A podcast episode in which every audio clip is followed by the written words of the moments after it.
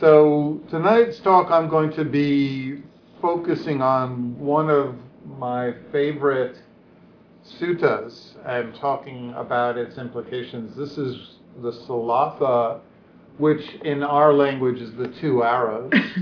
it's one of the most famous teachings of the Buddha, in which he employs a, a, an analogy of um, someone who is shot with an arrow. And, um, well, I'll read it to you rather than explain the analogy. So here's the sutta itself, the Buddha speaking. When the uninstructed person feels pain, they take it personally, fixating on it, becoming distraught, obsessed by escaping from the feelings. So they experience two kinds of suffering.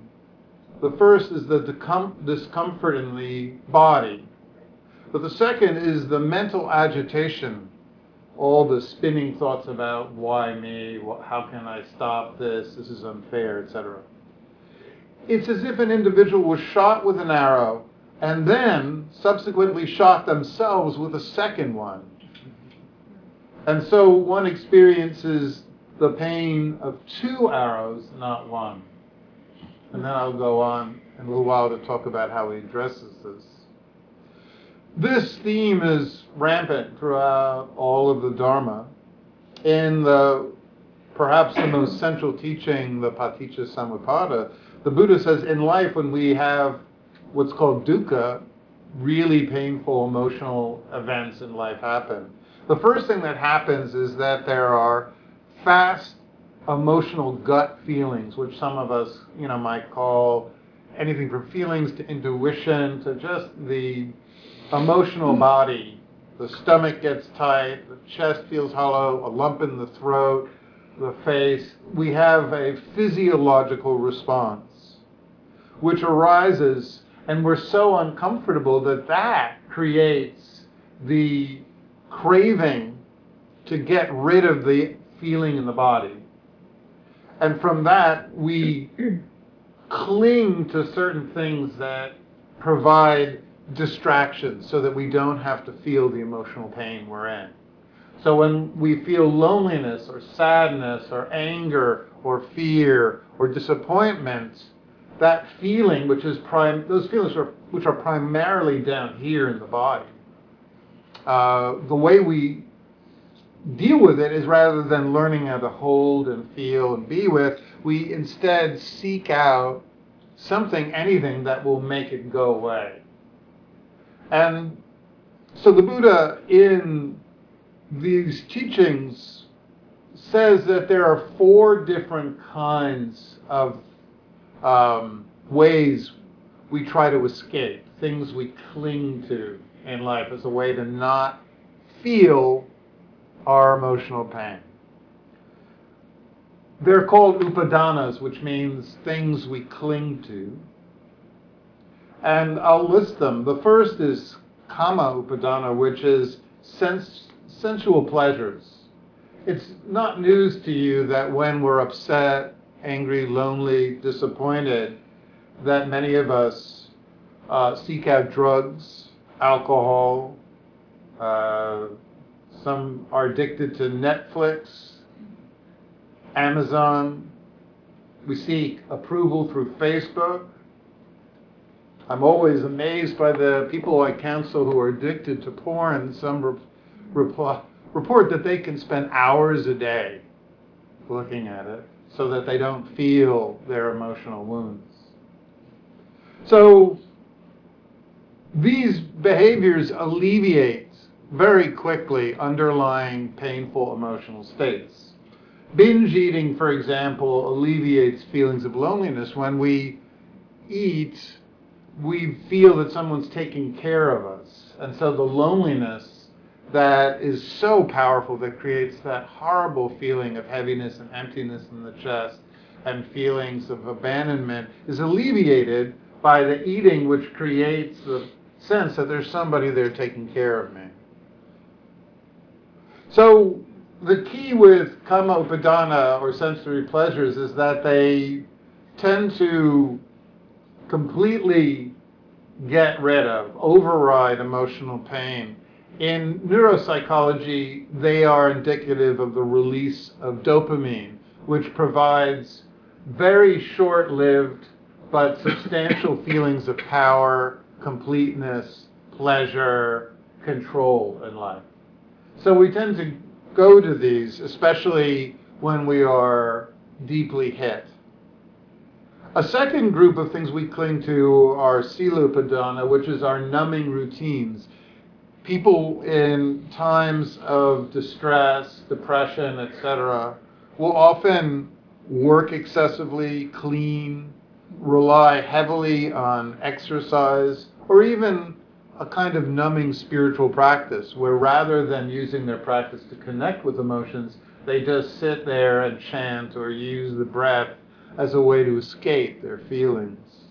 It's not unusual. I work um, in a, uh, teach at a hospice training organization, and it's not unusual when people receive really um, overwhelmingly negative um, uh, diagnoses that they'll return to work because being with that uh, that that information and the way it feels in the body is so painful that many people just go back to the numbing routines of their lives as a way to escape feeling the pain and overwhelm.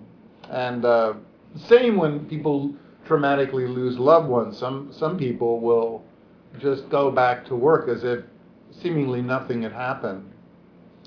Um, very often, people have body obsession as a way to defend themselves against rejections in life.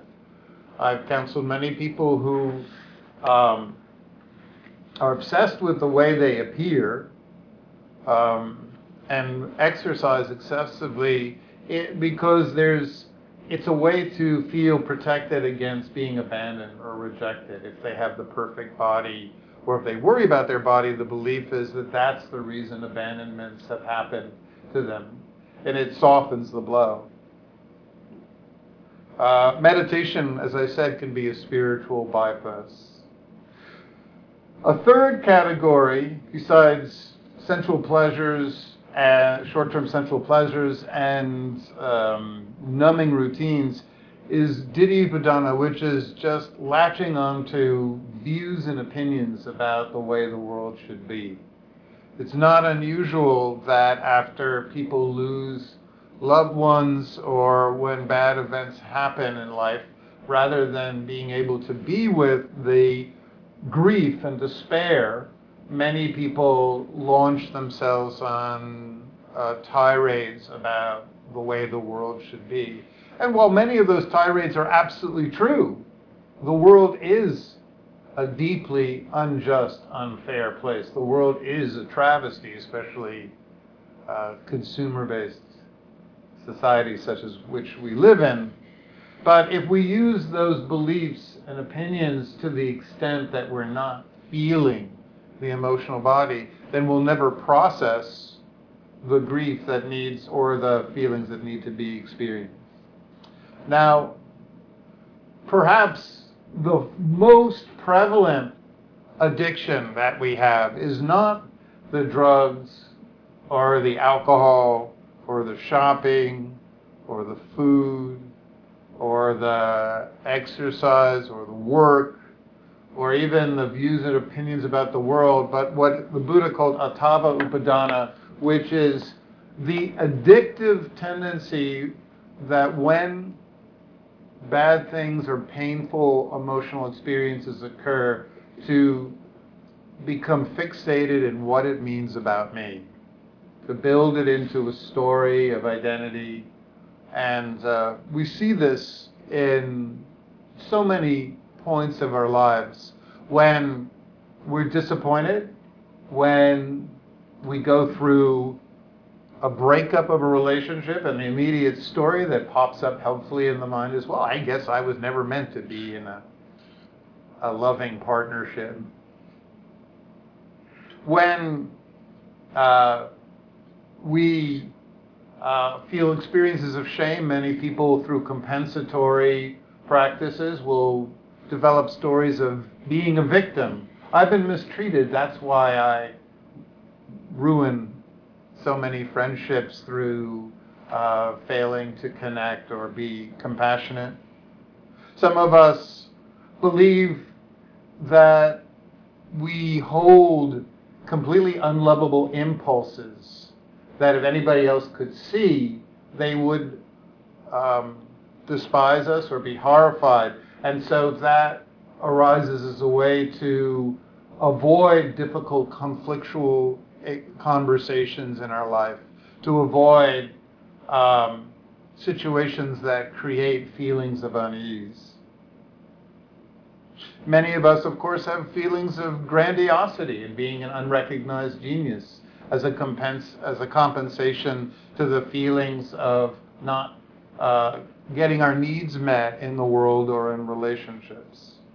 So the self story, the story about who we are, why we're different, why how we how we relate to other people is extremely addictive. In fact, the work of Gilbert and Killingworth, Gilsworth, Gilbert and Killingsworth at Harvard uh, in their landmark study showed that the default mode network of the brain, which hosts self-centered thinking, which is your ventral prefrontal cortex, is by far and away the most used circuits. We're in it half of our lives often. And it's also the circuits that are most associated with stress because not only do they involve the frontal lobe, but when we think about ourselves, even though it distracts from painful feelings, it activates stress.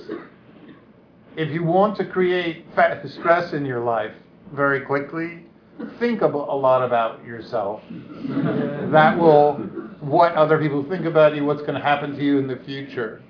And you'll find pretty soon that the old cortisol will be released and you'll start to have those shoulders tense up. The jaw will lock, the brows will furrow. Interestingly enough, when Lieberman and his group uh, did a review, a meta analysis of all the different clinical studies of what part of the brain people use when they think about themselves, they found that it was the, I said the ventral, the medial prefrontal cortex, which is also the region we only, we only really other, use this re- region when we worry about what other people think about us. So when we listen to other people talking about us, that thing lights up. And also when we think about ourselves. So this, the theory goes that self fixated ideation is actually an attempt to figure out how we can best socialize in the world by, get this, figuring out all the things that make us different so that we can then set about repressing the parts of ourselves that we believe other people won't like. So when people get caught up in self obsessive, why me, why is this happening, what will happen to me in the future, etc., the underpinning is goes back to our tribal ancestors. Human beings are, are pack animals. Our key survival skills are in connection. And the brain, which is always wired for survival in every species, in our species, the brain thought it would be helpful to wire circuits that would make it very easy for us to think about all the things about us other people wouldn't like Mm. so that we could spend a lot of time trying to conceal them to gain tribal admittance. Well, it just so happens that this addictive circuit actually causes a lot of misery. So, it's interesting, the Buddha here answers essentially some very important questions about what addiction is. For a long time, people in the addiction industry proposed that addictions are anything, any behavior that when you give up the behavior cause distress. Well, this is a very poor definition, to say the least, because many, many healthy behaviors that are absolutely necessary to human well being would suck if you gave them up. For instance, if you give up eating healthy food or connecting with your friends or um, doing any, in fact, self care ritual that's to your benefit, you will suffer distress as well. So it's not the fact that certain things cause suffering when we give them up that make them addictions. A contemporary approach to what addiction is has uh, been uh, proposed by Philip Flores and Kohut, and those that's the idea that an addiction is anything that replaces other people in our lives. Human beings need to co regulate to deal with their emotions. That's why we have emotions, which is to connect with other people. Emotions are not just impulses to survive, they are also essentially communicative acts that bond us with each other. And so, if we experience early life abandonments or wounds, we stop trusting other people and we start looking for addictions as a way to replace other people to regulate our emotions. They work for a little while, but they don't work for very long. We need to take more and more and more as we habituate to the substances that we rely upon to regulate the emotions. The Buddha proposes something similar that in the absence of core, Uh, reliable friendships, which he calls kalyanamitta, Human beings, when they feel emotional pain, run to things to cling to as a way to avoid feeling emotional pain. And these things become increasingly addictive until they become self reinforcing processes. To alleviate the shame of alcoholic behavior, the alcoholic drinks. To alleviate the despair of gaining weight, very often people will eat to alleviate the workaholism, the loneliness of workaholism, people will work more to try to make more money in the belief that that will somehow address the loneliness. Likewise, with self fixation, it creates a vulnerable sense of uniqueness. I'm different from others. And when we feel that way, guess what? We alleviate that pain by thinking more about ourselves. So each addiction, which starts out as a way to protect us or shield us from emotional pain eventually becomes a cycle where it, the behavior itself, creates more pain that it has to shield us from. And so addictions start out as a shield from pain, but soon they turn into the very shackles that cut us off from connecting with other people for emotional co regulation. As we cling to these, the Buddha said, as we cling to anything, eventually we believe it constitutes our core self, our identity, and then we can't even visualize ourselves living without it. Many people I've seen over 22 years of sobriety come into 12 step groups utterly believing that it's impossible for them to live without alcohol or drugs.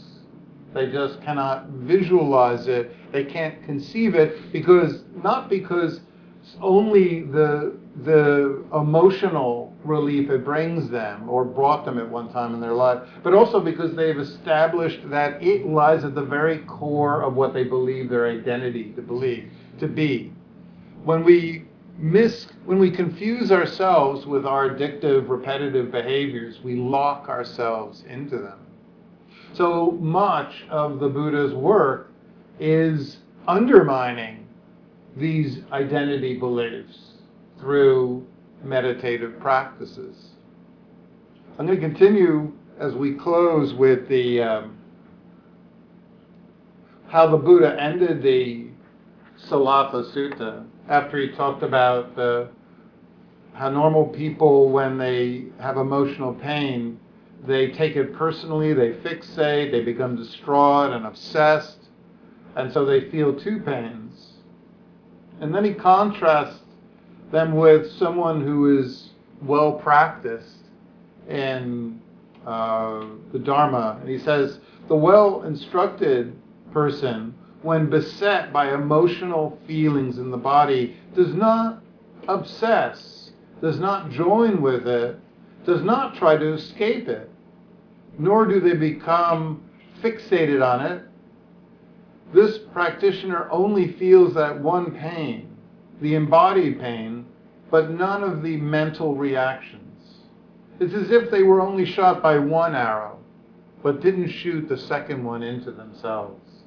So the Buddha is essentially suggesting that if we can learn to hold, be with, create a safe container for emotional pain, then we will find that our life is instantly almost uh, alleviated of so much of the agitation, stress, obsession, anxiety uh, that uh, it contains. So there's two basic groups that the, uh, or approaches that we can use to be with times of emotional pain when we feel disappointed with relationships, with we feel not seen in families, when we feel not seen by coworkers, not taken care of by roommates, or at least not respected by them. Uh, all of the emotional pains that can feel overwhelming, especially when they activate past emotional wounds, can feel very, very powerful. And it's so easy to say, well, start by don't thinking about yourself. To start by feeling the feelings, but how do we do that? So in tonight's meditation, I'm going to go into the, medit- the uh, contemplative practices, which boil down to some concentration tools and some insight tools, and we'll practice those. But a second set of tools before I lead the meditation are, I should mention, are known as self-soothing. Now, as opposed to the addictions that the Buddha noted, the short-term sensual pleasures of shopping and drink and binging on food and Netflix and all the others, the addictive tendency to go back to mind-numbing routines or to think obsessively as a way to escape feelings. The Buddhas and so many contemporary psychologists recommend self-soothing behaviors. the difference between self-numbing and self-soothing is a self-numbing behavior is an escape to the point where you don't feel anything that's actually occurring in the body. The heaviness, the lump in the throat, the hollow chest of loneliness, the, the tight shoulders of, of, of overwhelm and stress are not in awareness. We've essentially completely displaced awareness. Self soothing is another thing entirely. They're behaviors that allow us to create gentle feelings that are not overwhelming so that we can be with the pain, but it softens the pain. I'll give you an example. Somebody I uh, know very well who had a traumatic loss in his life told me of his uh, healing practice, he couldn't grieve while he was at home in his room because when we're in our rooms, it feels like we're just in our brains. There's not very many sensations we're taking in. So the pain can be overwhelming and it can be hard to, in any way, uh, escape. When he lost his uh, partner, he would go to the beach I think specifically the Rockaways, and he'd lie in the sand and take in the sound of the ocean and feel the sun as it hit his body and the sand beneath him, and just that those sensory um, richness was enough to cushion it so that he could wail and cry and grieve and be with the process that is grieving.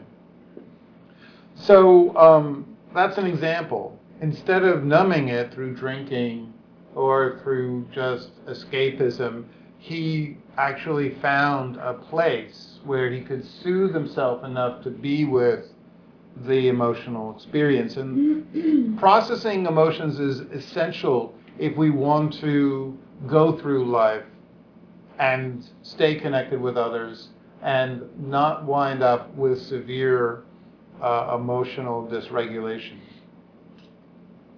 Other self-soothing techniques are yoga. Yoga is not a cardio. It doesn't release, endorph- release endorphins. If you do release endorphins and it's cardio, you're doing yoga wrong. Yoga should be a, a process that brings people into the body and allows them to, without any judgment, feel into and be with and stretch, but not in any way create the sort of endorphins that remove awareness. Um, natural settings, going into any, uh, obviously few and far between in New York, but uh, any natural settings has been shown to activate the right hemisphere. The right hemisphere is the embodied hemisphere of the brain. If you're diminishing reliance on the left, which is the part, the verbal part of the brain that fixates on the future and on self, and you focus on activities that activate the right hemisphere, you will feel and connect with your emotions. And one of the fastest routes to that is what the Buddha called, uh, I think, uh, I can't remember, Dhammayata. Yeah, Dhammayata, the being with nature. Mindful walking, walking that's without any destination, not trying to get anywhere, not rushing, being in the body, feeling the movement, being in the city but still feeling one's feelings task positive behaviors such as gardening, drawing, listening to music that is contemplative. Some people like tea ceremonies. There's an ongoing list, if you look it up, of self soothing, and they're different than self numbing. And I believe that all adults should have a wide vocabulary of self soothing behaviors because in life there won't be a shortage of times when you need to be able to hold and work with and be with times that are difficult. So now we're going to do the meditation. The meditation is going to focus on concentration techniques that allow us to be with uh, emotional pain it's also going to use Atami Yata, which is a practice that allows us to create a safe container by expanding the mind in a way that it can hold painful feelings. Starting off by finding a comfortable seated position, and if at any point during the meditation you feel like you have to uh, reposition yourself, that's absolutely okay. Don't feel that you have to stay rock still, but the request is that you bear in mind the proximity of others. And so before you need to move, just reflect on how you can reposition the body without creating sound that will distract those that are seated nearby.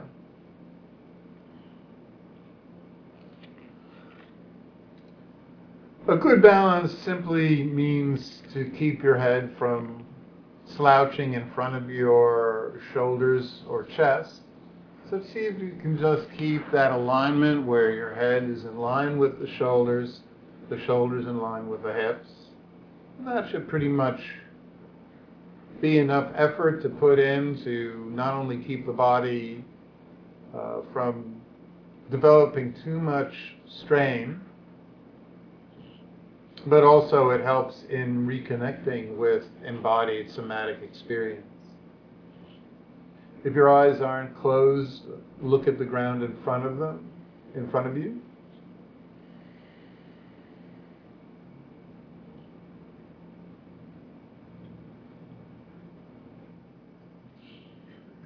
So let's start, as always, with a practice that'll offer some unison at the beginning. So if you'd like, we could all take a nice full in breath through the nose, and if you'd like, lift your shoulders up like you're trying to touch your ears. Don't cause any stress. Just hold them up wherever it's comfortable. Keep them up for an extended length, and then as you breathe out through the mouth, dropping the shoulders and pulling them back however comfortable you feel it in a way that opens up your chest to receive future breaths. And then the second in breath through the nose, tuck in the belly really taut so that the abdomen is tight. And then as we breathe out through the mouth, softening the belly.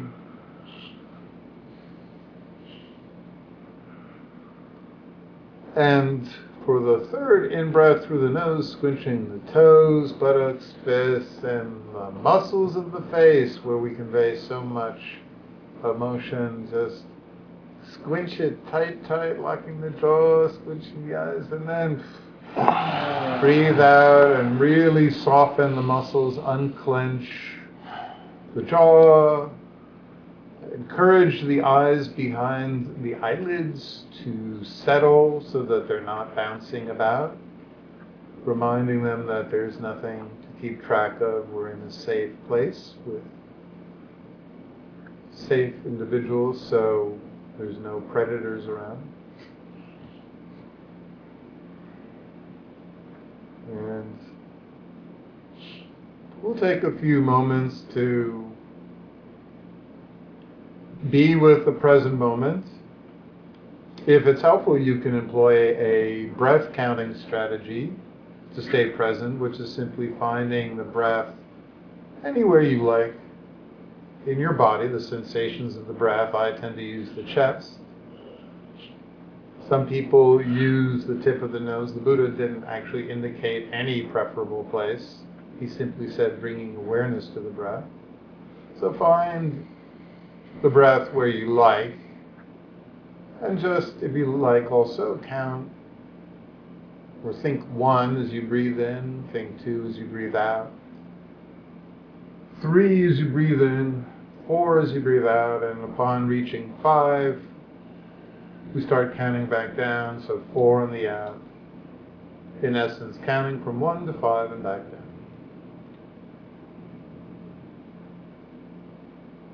Another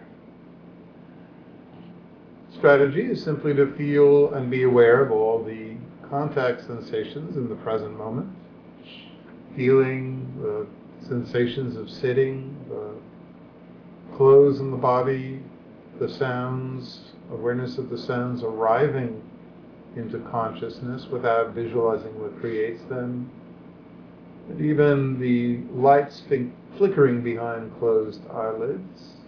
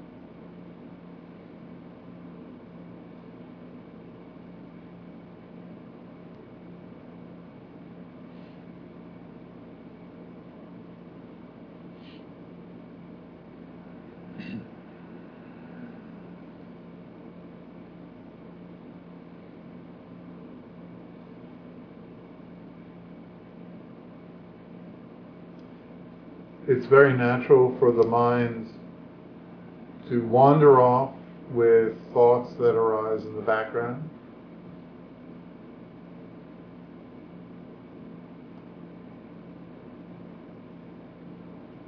It's important in your practice to never judge or criticize yourself.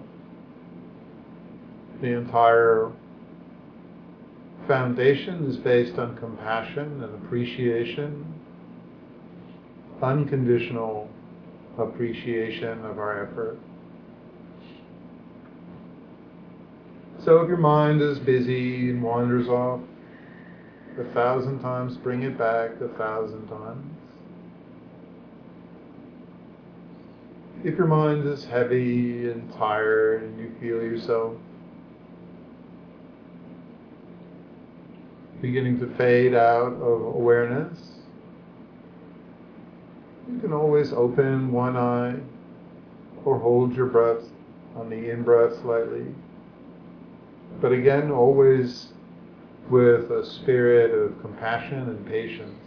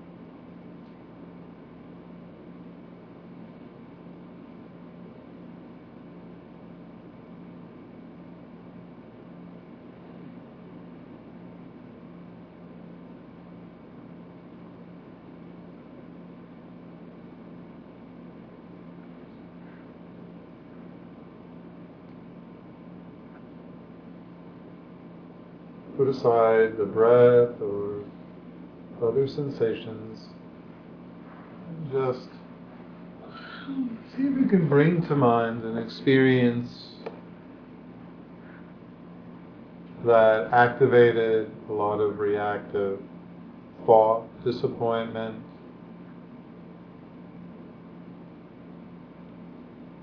a lot of the mind trying to figure out, solve, get rid of. Sometimes we know an event has been emotionally triggering by the reactive tendencies in the mind, the agitation that follows. Or if you can just bring to mind a relational, interpersonal event that involved either a conflict or a great feeling disappointment. I'd like to encourage not to bring up anything that raises to the level of the traumatic. So see if you can figure or bring to mind something that was unpleasant, but not something that will needlessly at this point reactivate a lot of wounds.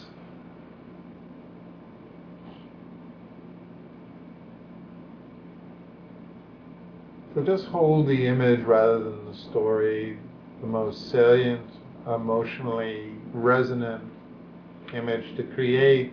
The goal is a feeling in the body anger, sadness, fear, loneliness, confusion. If you can even feel the slightest stirring of tightness in the belly,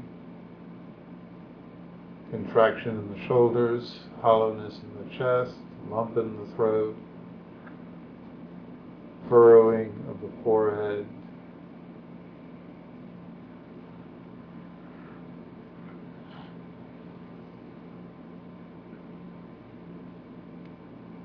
There might also be a nonverbal mental component.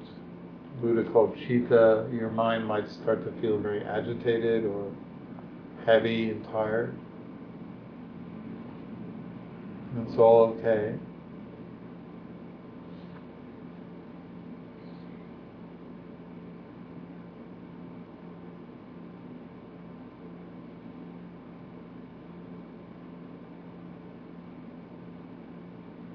So the first tool we're going to learn is how to be with any emotional discomfort in the body by first breathing through it. Breathing through it is not trying to get rid of emotional pain, but just soothing it. So for instance, suppose you felt tightness in the abdomen associated with fear you would find an area directly above the tightness. And on the in breath, breathe down through it. And on the up breath, the out breath, breathe, move through it. Move the breath energy through it. You can do vice versa, breathing in, moving up through it.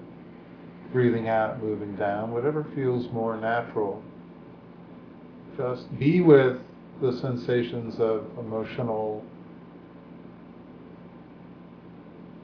life and see if you can bring the breath into the sensations to slightly soften.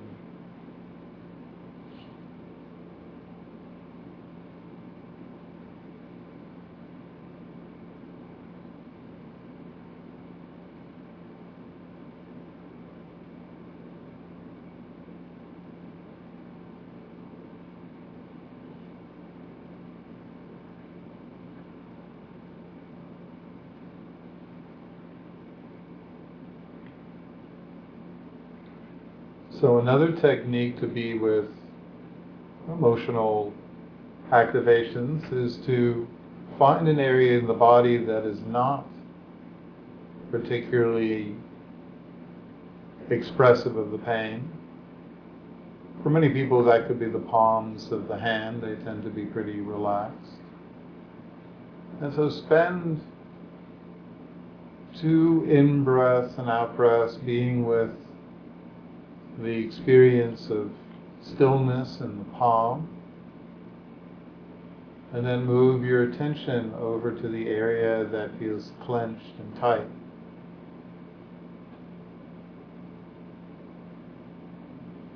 Moving into finding the center, if possible, of the tightness in the belly or shoulders or jaw.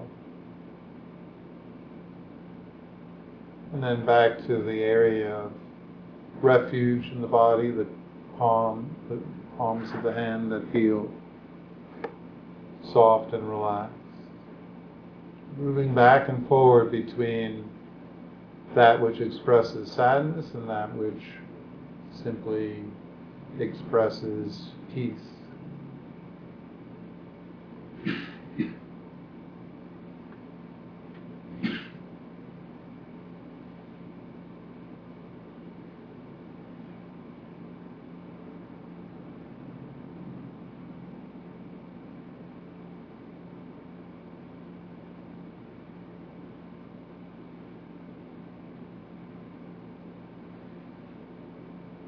You know, a strategy we'll practice with?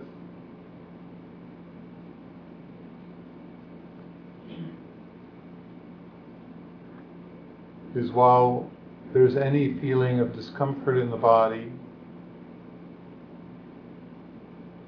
keeping it in awareness, but let's practice also adding additional awareness, not as a way to shove away the pain, but to be with, to soften and cushion it. So if there's tightness in your belly or shoulders or throat or chest, hear as well the sounds of the fan. Hold that in awareness as well.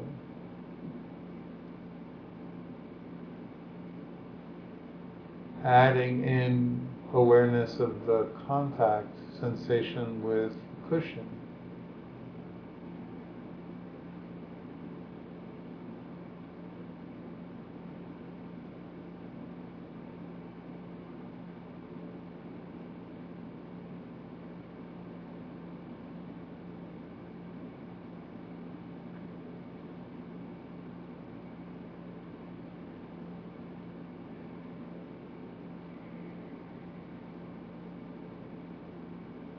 Become aware of any lights flickering behind closed eyes.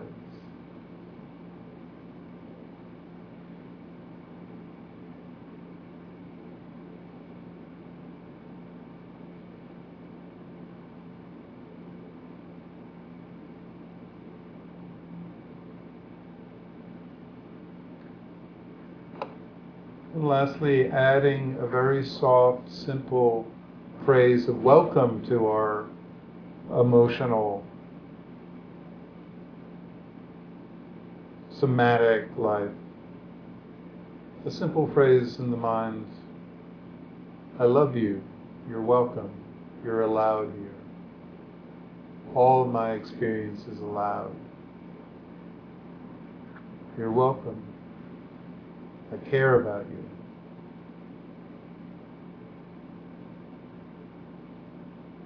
Nothing is abandoned or rejected.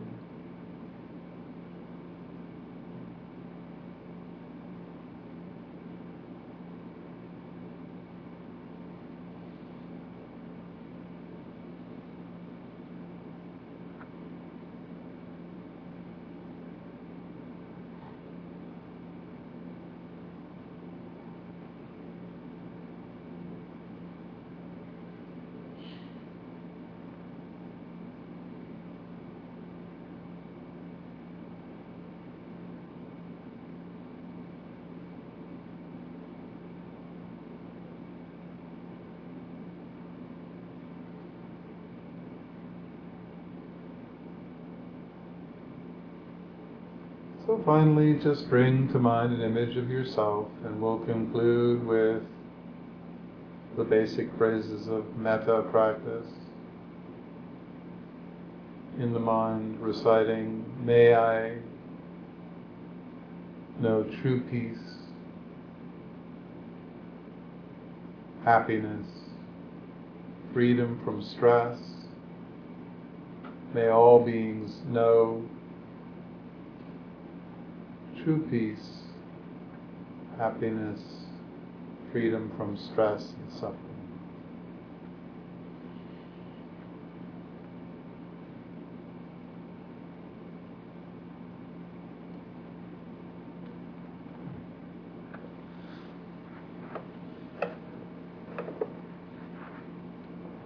And so, whenever you're ready, slowly look up at the ground in front of you, not around the room for a moment. Just take in the light and color and see if you can maintain awareness of the body while you're also taking in the light and sight that arrives. And then as you look around, see again if you can maintain some kind of embodied awareness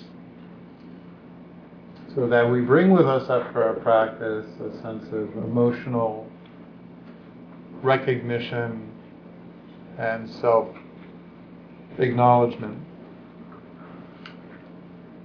So, thank you for your practice.